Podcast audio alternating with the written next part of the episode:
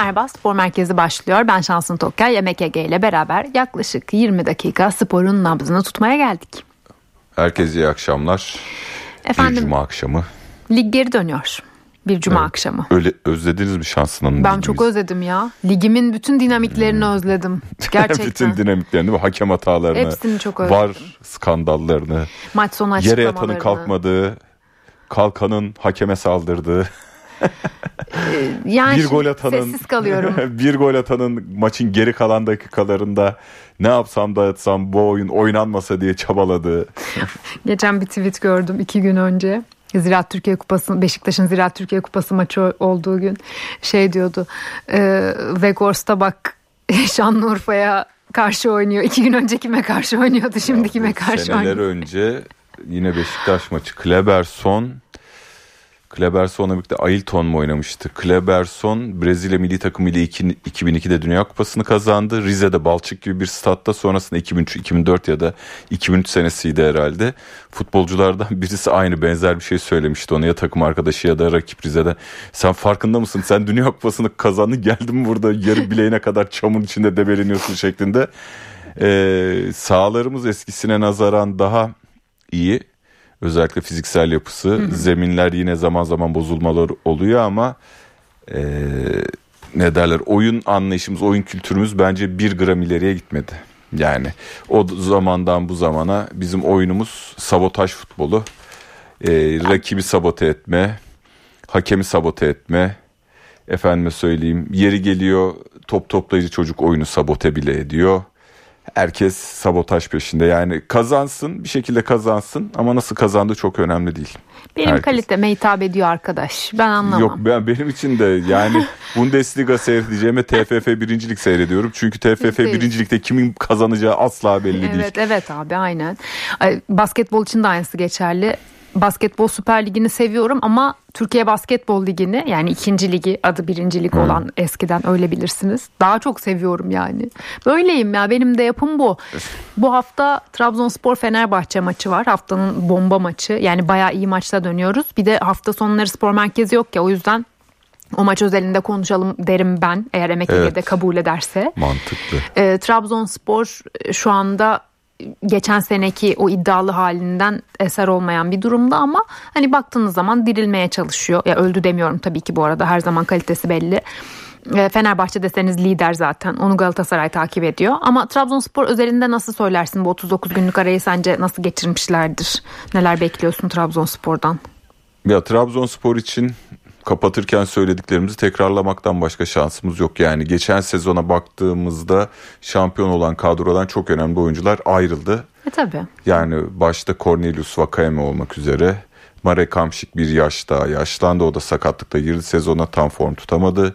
Adam Vişçe zaten Avrupa Kupası maçında sakatlandı. O da Şimdi iyileşmiş ha. Hazırlık maçlarında hmm. döndü. Çok önemli bir e, pozitif gelişme Abdullah Avcı'nın takımı açısından. Maç eksiğiyle 23 puan Fenerbahçe ile daha doğrusu Fenerbahçe ile aynı maçta 6 puanlık bir fark var. Yani kazanırsa şampiyonluk yarışına zaten şu anda kopmuş bir şey yok. Direkt ortak olacak. Ligin zirvesi değişebilir. Galatasaray İstanbul Spor'la oynuyor. İstanbul Spor'u yenebilir, yenebilir ve Galatasaray.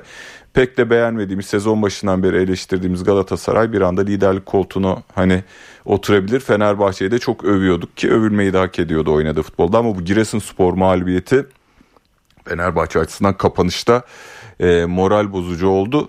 İstanbul Spor Kupa galibiyetiyle biraz toparlandı Fenerbahçe. E, Trabzon maçı önemli. Sakatlar iyileşti Fenerbahçe'de. E, bugün Luan Perez ve Arda Güler'le birlikte Joao Pedro Trabzon'a götürülmemiş. Alioski'de. Alioski'de götürülmemiş. Kapatırken hani Fenerbahçe'nin birçok sakatı vardı defans hattında. En azından şu anda e, yedekleyebileceği bir stoper hattı var. Çünkü son iki maçı Fenerbahçe yedek stoperi olmadığı için biliyorsun üçlü oynamak istiyor ama George Jesus e, iki stoperle yani dört, dörtlü defans hattıyla oynamak zorunda kalmıştı. Zannediyorum yine çok değiştirmiyor çünkü George Jesus oyun anlayışını. Trabzon'da Trabzon'a yine o baskın futbolunu oynamaya çalışacaktır. Bu ligin en önemli taktisyenlerinden birisi, en iyi çözüm üreten teknik adamlarından birisi Abdullah Avcı bunu düşünüyordur. haftalardır, günlerdir. Çok bayağı bir 40 günlük kadar bir ara olduğu için aklında hep vardır. Ee, çok ilgi çekici, çok güzel bir maçta. Senin söylediğin gibi güzel maçla döneceğiz lige. E, bu arada e, İstanbul Spor'la oynadığı kupa maçında Fenerbahçe'nin İstanbul Spor'la oynadılar değil evet, mi? Evet evet aynen 3-1 kazandıkları. O da 90 artılarda bir tane gol yediler Kosovalı oyuncusundan. Topalli. Topalli. e, şey ne diyecektim ha o maçta e, Joshua King bayağı şov yaptı. Onun dönüşü de çok önemli. Onu da unutmayalım. Eylül'den beri oynamıyordu. E, hazırlık maçlarında da iyi performans sergiledi. O günde iki asisti var bir de golü var. Diğer goller e, Batu Şahin'in de. Ama King'in dönüşü önemli yani onu unutmayalım dedim. Evet. Ya Fenerbahçe şimdi çok eforlu oynuyor. Hem e, maç özelinde hem de zaten yoğun bir maç programı olduğu için e, rotasyona çok gidiyor teknik adamı. Çok fazla oyuncu ayırt etmiyor. Sürekli değişim içerisinde. Yani araya hafta e, maç oynamadan devam etmiş olsa bile teknik direktörün öyle bir anlayış var ve maç içerisinde de o pres yoğunluğunu korumak için e, zamanlamayı iyi yaparak oyuncu değişiklikleriyle takımı takviye etmeye çalışıyor. Bu ara en çok Fenerbahçe'ye yaradı gibi düşünüyorum. Yani Galatasaray ivmelenmişti onlar çok tercih etmeyecekti. Beşiktaş açısından da iyi oldu çünkü yeni bir teknik direktör geldi ve Kamp e, ciddi şekilde Şenol Hoca evet sezon başı kampı gibi oldu. E, bazı oyunculardan memnuniyetsizliğini şu örnekle verdi. Hani heykel tıraşların fazlalıkları atıp bir eser ortaya çıkartması örneğini verdi. Beşiktaş'ta da şimdi Enkudu, Masuaku bazı oyuncuların yeri sallantıda gibi e, önümüzdeki birkaç haftalık, iki haftalık süre zarfı, on günlük süre zarfı Beşiktaş'ta bazı şeylerin değişmesine yol açacak ya da kararlar verilecek. E, dönüş e, bu şekilde.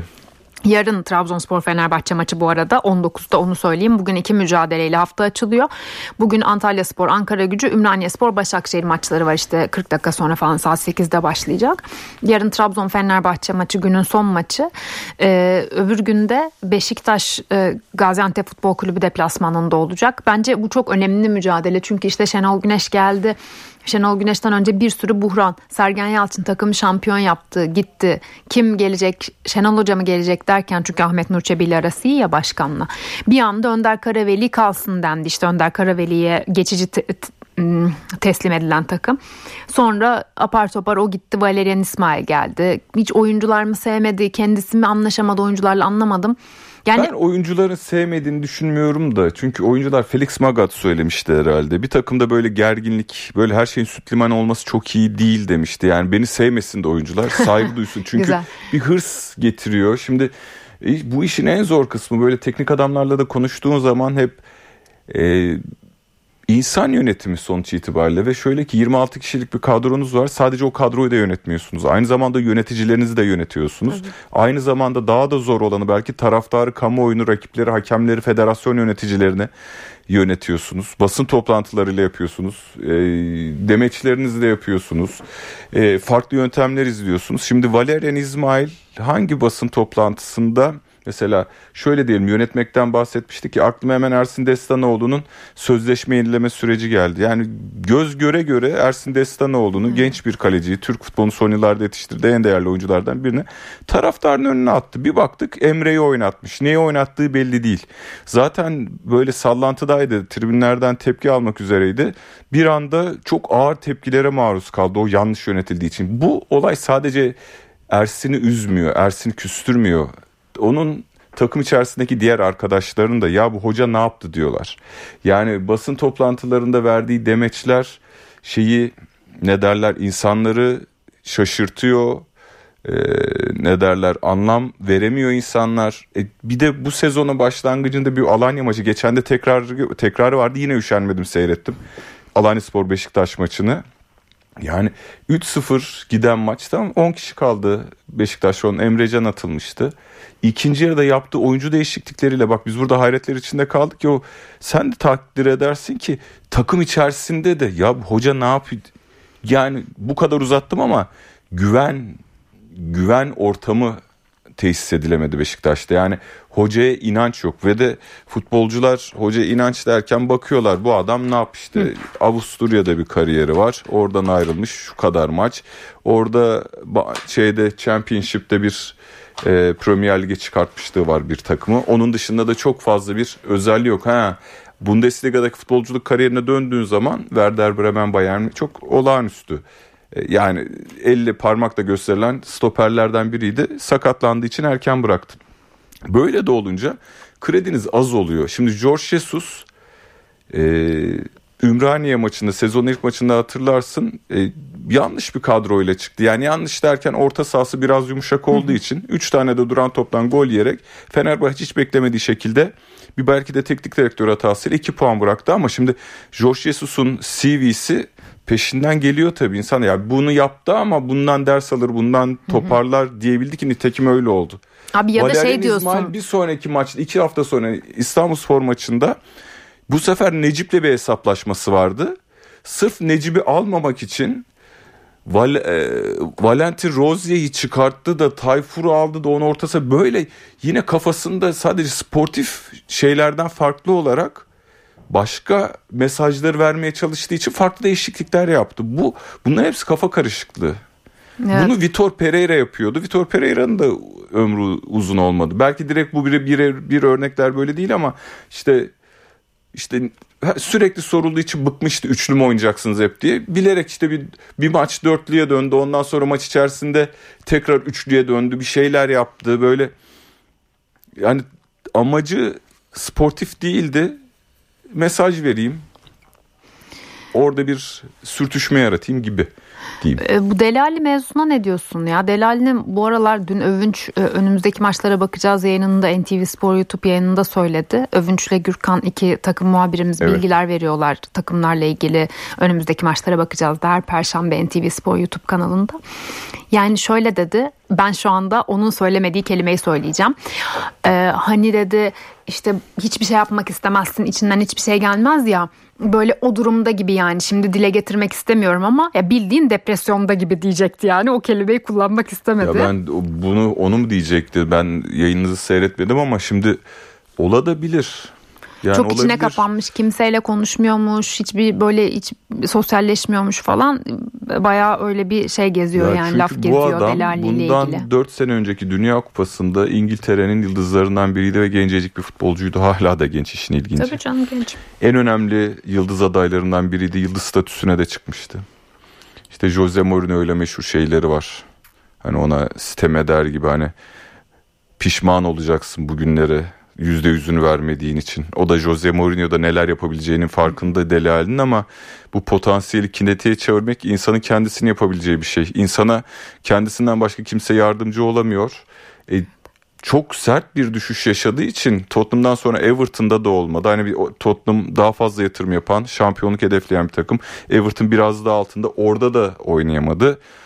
Türkiye çok radikal bir karar. Bazen işe yarar, toparlar. Mesela Nikola Anelka da Dele Ali kadar erken yaşta Türkiye'ye düşmedi ama yine 27-28 yaşına düşmektir Türkiye. Premier Lig'de yani Nikola Anelka gibi Real Madrid, Arsenal, Liverpool, Manchester City görmüş bir adamın 28 yaşında, 27-28 yaşında Türkiye Ligi'ne düşmesi büyük bir geri adımdır. Dele ama Nikola Anelka Türkiye'yi gördükten sonra belki bir şok etkisi yarattı. Ya belki ya senin orada ne işin var dediler belki de. Bit, silkindi Türkiye'de yeniden gitti. Baltimore Wanderers oradan Chelsea'ye Chelsea'de gol kralı falan oldu. Yani Delali de Türkiye'de belki bir rehabilitasyon daha düşük, daha temposuz oynanan birlikte. Yoğunluğu aynı ama daha az temposuz, daha temposuz oynanan bir lig daha uygun olabilirdi. Çünkü orada İngiltere'de o tempoya Delali yetenekli futbolcu onları sergileyemiyor olabilir ama e, konsantre olmadığınız zaman hiç birlikte başarılı olamazsınız. Yani konsantrasyon futbolda e, başarıyı getiren şeyler ya da futbol oyununda kondisyon, teknik, taktik 3 ayağı var. Ama çok önemli bir X faktör var. Psikoloji. Evet tabii. E, Adem'le hiç gözümüzün önünde yok oldu Eridi adam. gitti. Evet öyle gerçekten. E, ve yani öyle popüler bir oyuncu ki Dele Alli senin de önüne düşmüştür. Ya hemen yarım saat sonra Delal ıslıklandı diye oyundan çıkarken hemen 10 saniyelik görüntüyü vermişler. İşler hala iyi gitmiyor. Beşiktaş taraftar Delali'yi oyundan çıkarken ıslıkladı diye o hemen su diye çıkıyor dışarı. Yani belki zordu hakikaten mental olarak sadece sağlık dediğimiz şey kas çekmesi ya da diz dönmesiyle alakalı değil futbolcular için. ya hayatında kötü bir dönemden de Övünç'ün dediği gibi geçiyor olabilir. Evet belki de o da kendini burada yükseltebileceğini düşündü ama işler öyle olmadı. Ya Buraya kaçmak iyi geliyor oldu? olabilir diye Evet. düşündüm. Çünkü İngiliz medyası da çok acımasız da burası hacmen o kadar büyük bir futbol ülkesi değil ama burada ben baskının İngiltere'den daha az olduğunu düşünmüyorum. Yırtıcı bir baskı var. Burada da yırtıcı bir baskı var. Yani İngiltere'de de eminim öyledir. Hiç İngiltere'de bir stad ortamında bulunmadım ama sen Ya bulundun Sun mu? gazetesinin ba- o- ya stat şeyi daha pozitif. Yani ben hatırlıyorum mesela hep aklıma gelen şu Derby County bundan 10 sene önce ya toplam 11 puan topladı bak 11. Maç sonunda artık zaten haftalar önce düşmeleri garanti. Yap- nefes mi aldılar sadece bütün sezon? Ya Nasıl evet, 11 evet, puan toplarsın? durdular.